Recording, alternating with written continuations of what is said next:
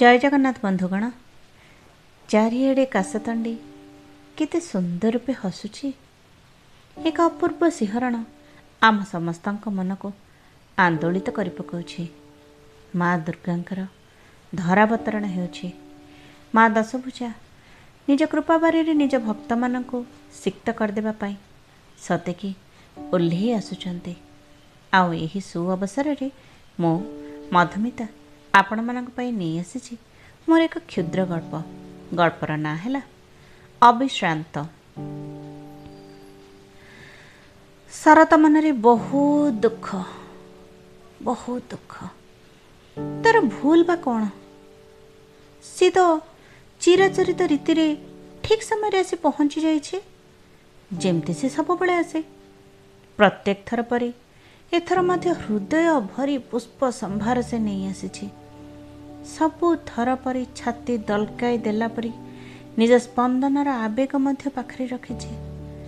ହେଲେ ହେଲେ ଏଥର ଏ ବିଳମ୍ବ କାହିଁକି? କାହିଁକି ଏ ବିଳମ୍ବ? ଅସହ୍ୟ ହେଲାଣି ଏ ପ୍ରତୀକ୍ଷା। ଅଜାଣତରେ କ'ଣ ସତରେ ସେ କିଛି ଭୁଲ କରି ବସିଛି? କିନ୍ତୁ ନ ଜଣାଇଲେ ସେ କିପରି ଜାଣିବ ଯେ? ଗୁମୁରି ଗୁମୁରି କାନ୍ଦି ଉଠୁଛି ଶରତ। ଅଭିମାନରେ ଫୁଲି ଫୁଲି ଲୁହ ଝରଉଛି। କିନ୍ତୁ ଉତ୍ତର ପାଉନି। ଉତ୍ତର ପାଉନି। କାହିଁକି? କାହିଁକି ଯାଏଁ ଆବିର୍ଭାବ ହେଇନି? ସିଏ ଆସିବା ସମୟ ହେଲେ ତ ଅପୂର୍ବ ରୂପ ସମ୍ଭାର ଆପଣା ଛାଇ ଆସିଯାଏ।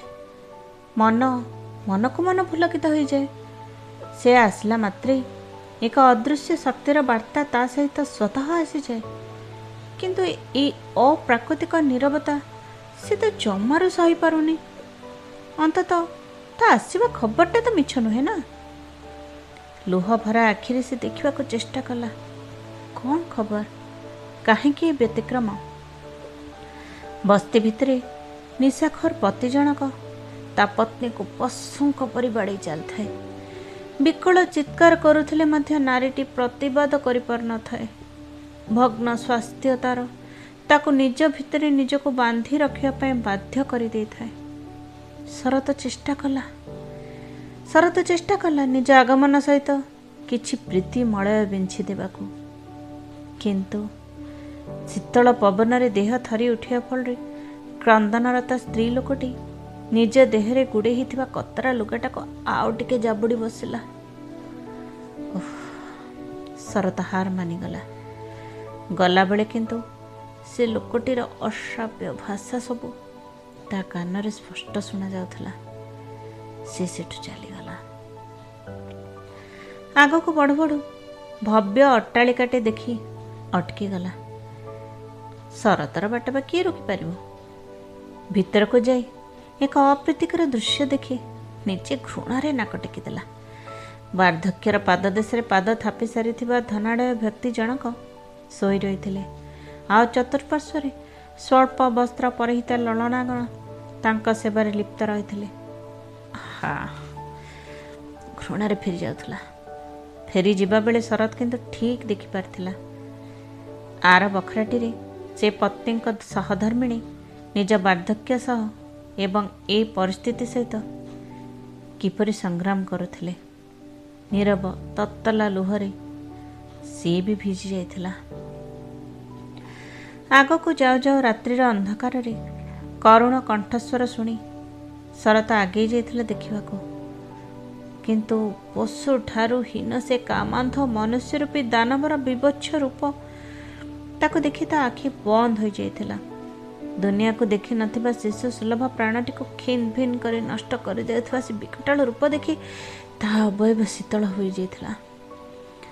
ବହୁ କଷ୍ଟରେ ଆଣ୍ଠେଇ ପଡ଼ି ଆଗକୁ ବଢ଼ୁଥିଲା ଶରତ। ଆଗେଇ ଯିବା ହିଁ ଜୀବନର ସତ୍ୟ। ଆଗେଇ ଯିବାକୁ ହିଁ ହୁଏ। ତା ଛଡ଼ା ଅନ୍ୟ ଉପାୟ ଯେ ନାହିଁ। ତେଣୁ ବଢ଼ି ଯାଉଥିଲା ସେ। କିନ୍ତୁ ଆଗକୁ ଯିବାକୁ ତାକୁ ଜମାରୁ ଇଚ୍ଛା ହେଉନଥାଏ। ହଠାତ୍ ଜୀର୍ଣ୍ଣଶୀର୍ଣ୍ଣ ଅବସ୍ଥାରେ ଥିବା ନିଜ ମାଆକୁ ପୁଅଟି ନେଇ ବୃଦ୍ଧାଶ୍ରମ ସାମ୍ନାରେ ଛାଡ଼ି ଦେଇ ଆସିବା ଠାରୁ ଆହୁରି ଦୁଃଖ ଲାଗୁଥିଲା ତାକୁ। ତାକୁ ଦୁଃଖ ଲାଗୁଥିଲା ସେ ମାଆର ବେଦନା ଦେଖି। ଯିଏକି ପାଟି ଖୋଲି କାନ୍ଦୁନଥିଲା କାଳେ ତା ପିଲାର ଅମଙ୍ଗଳ ହେଇଯିବ। କିନ୍ତୁ ସେ ମାଆର ଅନ୍ତର ଚିତ୍କାର କରି ଚାଲିଥିଲା ଆଉ ପାରିଲାନି ଶରତ। ଆଉ ଜମାରୁ ଆଗେଇ ଯାଇ ପାରିଲାନି। ସେଇଠି ଆଣ୍ଠୁ ମାଡ଼ି ବସି ପଡ଼ିଲା। ଠିକ କରିଛ ଠିକ କରିଛ ତୁମେ। ଠିକ କରିଛ ତୁମେ ଆସିନ ଜନନୀ। ତୁମେ ଆସିନ। କାହା ପାଇଁ ଆସିବ ତୁମେ? କେଉଁ ରୂପରେ ମୋ ଆଗମନ ସହିତ ଧରା ବକ୍ଷରେ ପାଦ ଦେବ ତୁମେ? କାହିଁକି ବା ଆସିବ ମା? କୁହ କାହିଁକି ଆସିବ? ପ୍ରତି ପଦକ୍ଷେପରେ ନାରୀକୁ ଅସମ୍ମାନ ଦେଉଥିବା ଜାତି ତମ ପାଦ ତଳେ କି ଭକ୍ତି ଅର୍ଘ୍ୟ ଢାଳିଦେବ? କି ଭକ୍ତି ଅର୍ଘ୍ୟ ଢାଳିଦେବ ଭଲା? ଶକ୍ତିକୁ ଅସମ୍ମାନ କରି ଶକ୍ତିର ଆବାହନ କରି ଏ ଜାତୀୟ କି ପୁଣ୍ୟ ସାଉଁଟି ନେବ? ବୁଝିଗଲି ମା ବୁଝିଗଲି। ବୁଝିଗଲି ତୁମ ନିରବତାର ସ୍ୱର। ଆଉ ସେ କଥା ଅଜଣା ନାହିଁ ମୋ ପାଖରେ। ଯେଉଁ ଶାରଦୀୟ ମହୋତ୍ସବ ଶକ୍ତି ଉପାସନା ଓ ମାତୃ ଆରାଧନାର ପ୍ରତୀକ ହେବା କଥା ସେ ଋତୁ ଆଜି ଶକ୍ତି ସ୍ୱରୂପା ନାରୀର ଅଶ୍ରୁ ରଞ୍ଜିତ ବିକଳ ଅନ୍ତର୍ଦାହରେ ଅବିଶ୍ରାନ୍ତ ଲୋତକ ଝରାଇ ଚାଲିଛି। ଆଉ କି ସ୍ୱାଗତ ବାକି ଥିଲା ମା ମୋର? ଏଇ ସ୍ୱାଗତ ହେଲା। ମୋ ଆଗମନ ତ ନାରୀ ମନରେ ପ୍ରଫୁଲ୍ଲ ବାର୍ତ୍ତାଟିଏ ଆଣିଦିଏ। ଶକ୍ତି ବିନା ଶିବ ମଧ୍ୟ ଶବ। ଏହି ଉଦାହରଣଟିକୁ ଦେଇଥାଏ। କିନ୍ତୁ କିନ୍ତୁ ମୁଁ ଦେଖୁଛି ମା। ମୁଁ ଦେଖୁଛି। କିପରି ବଞ୍ଚି ରହିବା ପାଇଁ ନାରୀ ସଂଗ୍ରାମ କରି ଚାଲିଛି ଜୀବନର ପ୍ରତ୍ୟେକ ପାହାଚରେ। ଶୈଶବଠୁ ଆରମ୍ଭ କରି ଯୌବନ ବାର୍ଦ୍ଧକ୍ୟ ଏପରିକି ମରଣ ଶଯ୍ୟାରେ ପହଞ୍ଚିବା ଯାଏ ନାରୀ କିପରି ପ୍ରତି ସମୟରେ କିଛି ନା କିଛି ଯାତନାର ଶିକାର ହୋଇ ଚାଲିଛି ତାହାକୁ ମୁଁ ଦେଖିପାରୁଛି ମା। ମହିଷାସୁର ମର୍ଦ୍ଦିନୀରେ ଅଟ୍ଟହାସ୍ୟରେ କମ୍ପିତ ହେଉଥିବା ଏ ପବିତ୍ର ଭୂମି ଆଜି କେତେ ଯେ ହୃଦୟ ଥରାଇ ପତିତ ହୋଇଯାଇଛି ତାହା ଦେଖିଲା ପରେ ମୁଁ ଭାଙ୍ଗି ଯାଇଛି ମା ମୁଁ ଭାଙ୍ଗି ପଡ଼ିଛି ମା ମା ମୁଁ ଫେରି ଯିବାକୁ ଚାହେଁ। ମୁଁ ଫେରି ଯିବାକୁ ଚାହେଁ। ଚିରଦିନ ପାଇଁ ଫେରି ଯିବାକୁ ଚାହେଁ ମା। ଚିରଦିନ ପାଇଁ ମୁଁ ବିଲୁପ୍ତ ହୋଇଯିବାକୁ ଚାହେଁ।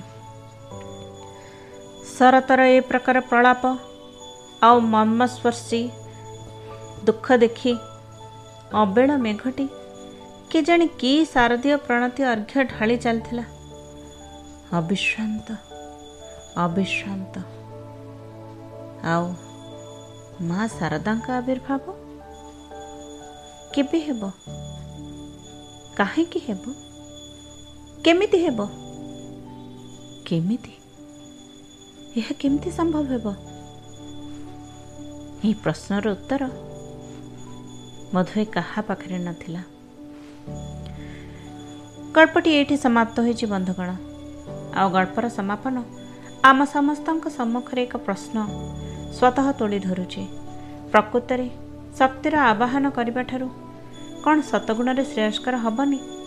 ଶକ୍ତି ସ୍ୱରୂପ ସେହି ନାରୀଟିର ସମ୍ମାନ କରିବା ଯିଏ ପ୍ରତି ମୁହୂର୍ତ୍ତରେ ଭଗିନୀ ଜନନୀ ଜାୟା ସହଧର୍ମିଣୀ ଆଉ ଅନ୍ୟାନ୍ୟ ବହୁତ ରୂପରେ। ମାଆଟିଏ ହୋଇ ଆମ ସବୁବେଳେ ପାଖରେ ରହିଛି। ସେଇ ନାରୀର ଅସମ୍ମାନ କରି କ'ଣ ପ୍ରକୃତରେ ମାଆଙ୍କୁ ଡାକିଲେ? ମା ଖୁସିରେ ପୁଣି ଧରାବତରଣ କରିବେ? ଆସନ୍ତୁ ଭାବିବା। ଆଉ ମାଆଙ୍କ ଆବାହନ କରିବା। ତାଙ୍କ ଆସିବା ବାଟ ସୁଗମ କରିବା। ନାରୀର ସମ୍ମାନ କରିବା। ଜୟ ଜଗନ୍ନାଥ। ଧନ୍ୟବାଦ।